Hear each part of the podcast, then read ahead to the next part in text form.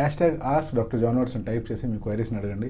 తప్పకుండా రిప్లై చేస్తాను. Prem facts sir scalp micropigmentation అనేటువంటిది ఫిఫ్టీ ఇయర్స్ క్రాస్ అయిన వాళ్ళు చేయించుకోవచ్చా?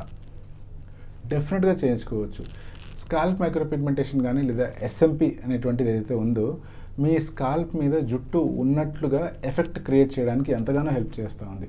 మీరు ఫిఫ్టీ ఇయర్స్ క్రాస్ చేసినా లేకపోతే మీరు ట్వంటీ ఇయర్స్ కంటే తక్కువగా ఉన్నా లేదా సిక్స్టీ అబవ్ ఉన్నా కూడా మీరు ఎస్ఎంపి అనేటువంటిది ప్రశాంతంగా చేయించుకోవచ్చు. దాంతో ఎటువంటి సైడ్ ఎఫెక్ట్స్ ఉండవు.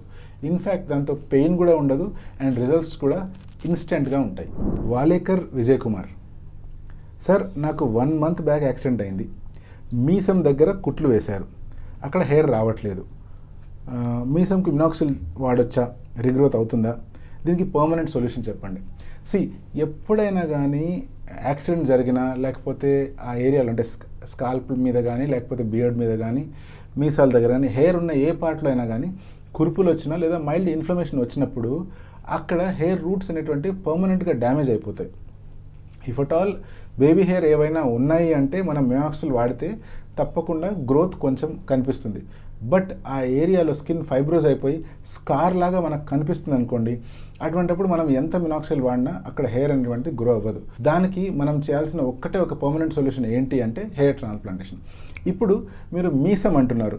మీసం ఏరియాలో హెయిర్ మ్యాచ్ అవ్వాలి అంటే మనము ఈ స్కాల్ప్ హెయిర్ తీస్తే సరిపోదు. దానికి ఈ గడ్డంలోంచి ఏదైనా కంపాటబుల్ హెయిర్ తీసుకొని ఆ హెయిర్ని కనుక మీసంలో ఎక్కడైతే మీకు యాక్సిడెంట్ స్కార్ ఫామ్ అయిందో అక్కడ ఇంప్లాంట్ చేస్తే మనకు డెఫినెట్గా మళ్ళీ హెయిర్ గ్రో అయిపోతాయి. దానికి అదే permanent solution. Jayant J.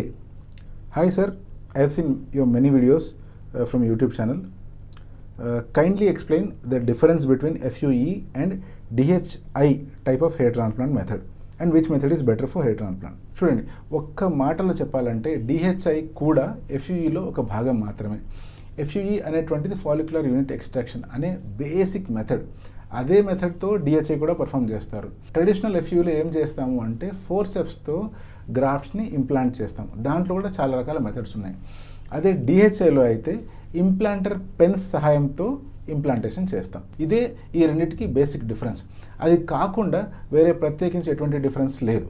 ఈ రెండిట్లో బెస్ట్ మెథడ్ ఏది అంటే మీరు బెస్ట్ హెయిర్ ట్రాన్స్ప్లాంట్ సర్జన్ దగ్గర ఎప్పుడైతే చేపించుకుంటారో అదే బెస్ట్ మెథడ్ అవుతుంది. ఎందుకంటే డిహెచ్ఐ అనే మెథడ్ కనుక మీరు ఒక న్యూ కమర్ దగ్గర చేయించుకున్నా లేదా అన్క్వాలిఫైడ్ పీపుల్ దగ్గర చేసుకున్నారు అనుకోండి దాంతో కూడా మీకు ఎంతో నష్టమే జరుగుతుంది తప్పిస్తే లాభం ఏమీ ఉండదు. అదే ఒక ఎక్స్పీరియన్స్డ్ సర్జన్ దగ్గర మీరు ఎఫ్యూఈ చేయించుకున్న అడ్వాన్స్ ఎఫ్యూఈ చేయించుకున్నా కూడా మీకు అంతే బెస్ట్ రిజల్ట్స్ వస్తాయి.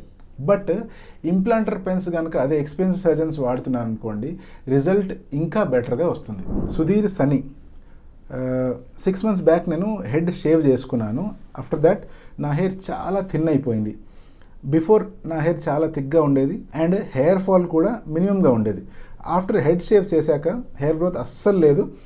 ఎనీ సొల్యూషన్ ఫర్ దిస్ నేను మళ్ళీ హెడ్ షేవ్ చేసుకున్నాను because of this issue please give response for this query చూడండి సుధీర్ మీరు ఏదైతే హెడ్ షేవ్ చేసుకున్నారో అది ఏ రీజన్ వల్ల అయినా కూడా మళ్ళీ మీ హెయిర్ అనేటువంటి నార్మల్గా గ్రో అవుతుంది. హెడ్ షేవ్ చేసుకోవడం వల్ల హెయిర్ గ్రోత్ ఆగిపోవడం అంటూ ఎప్పటికీ ఉండదు. కానీ మీ హెయిర్ ఏవైతే ఆల్రెడీ స్లో గ్రోత్ స్టేజెస్లో ఉన్నాయో మీ హెయిర్ పెంచుకొని ఉన్నప్పుడు కటింగ్ చేసుకునేటప్పుడు ఏవైతే పొడుగ్గా పెరుగుతాయో వాటిని మాత్రమే బార్బర్ కట్ చేస్తారు. ఏవైతే పొడుగ్గా పెరగలేదో వాటిని అలా వదిలేస్తారు. అందువల్ల మీ హెయిర్ అంతా ఈవెన్గా ఉన్నప్పుడు దాని గ్రోత్ రేట్ ఎలా ఉందో మీకు అర్థం అయి ఉండదు. అందుకని మీ తలంతా ఒత్తుగానే కనిపిస్తుంది. బట్ ఎప్పుడైతే మీరు గుండు చేయించుకున్నారో అన్నిటినీ ఈవెన్గా కట్ చేశారో వేటికైతే హెయిర్ గ్రోత్ రేట్ బాగుందో అవన్నీ ఫాస్ట్గా పెరుగుతాయి. వేటికైతే హెయిర్ గ్రోత్ రేట్ సరిగ్గా లేదు అవి చాలా స్లోగానే పెరుగుతాయి. రిజల్టెంట్ మీకు ఆ ఏరియా అంతా పల్చగా అనిపిస్తుంది. మళ్ళీ మళ్ళీ షేవ్ చేసుకున్నంత మాత్రాన ఆ ఏరియాలో మళ్ళీ మంచి గ్రోత్ వస్తుందా అంటే అటువంటిది ఏమీ జరగదు. మీరు చేయాల్సింది ఏంటంటే అసలు మీకు హెయిర్ గ్రోత్ రేట్ ఎందుకు తక్కువ ఉంది? హెయిర్ ఫాల్ ఎందుకు పెరుగుతుంది? అనేటువంటిది అసెస్ చేసుకోవడానికి మీ డర్మటాలజిస్ట్ని కలవండి. వాళ్ళు మీకు టెస్ట్ చేసి కానీ లేదా క్లినికల్గా మిమ్మల్ని అసెస్ చేసి రీజన్స్ ఏంటి అని క్షుణ్ణంగా పరీక్షించి దానికి సరైన పరిష్కారం ఇస్తారు. అది మెడికేషన్ కావచ్చు లేదా సొల్యూషన్స్ కావచ్చు లేదా ఆయిల్స్ కావచ్చు లేదా పిఆర్పి కావచ్చు.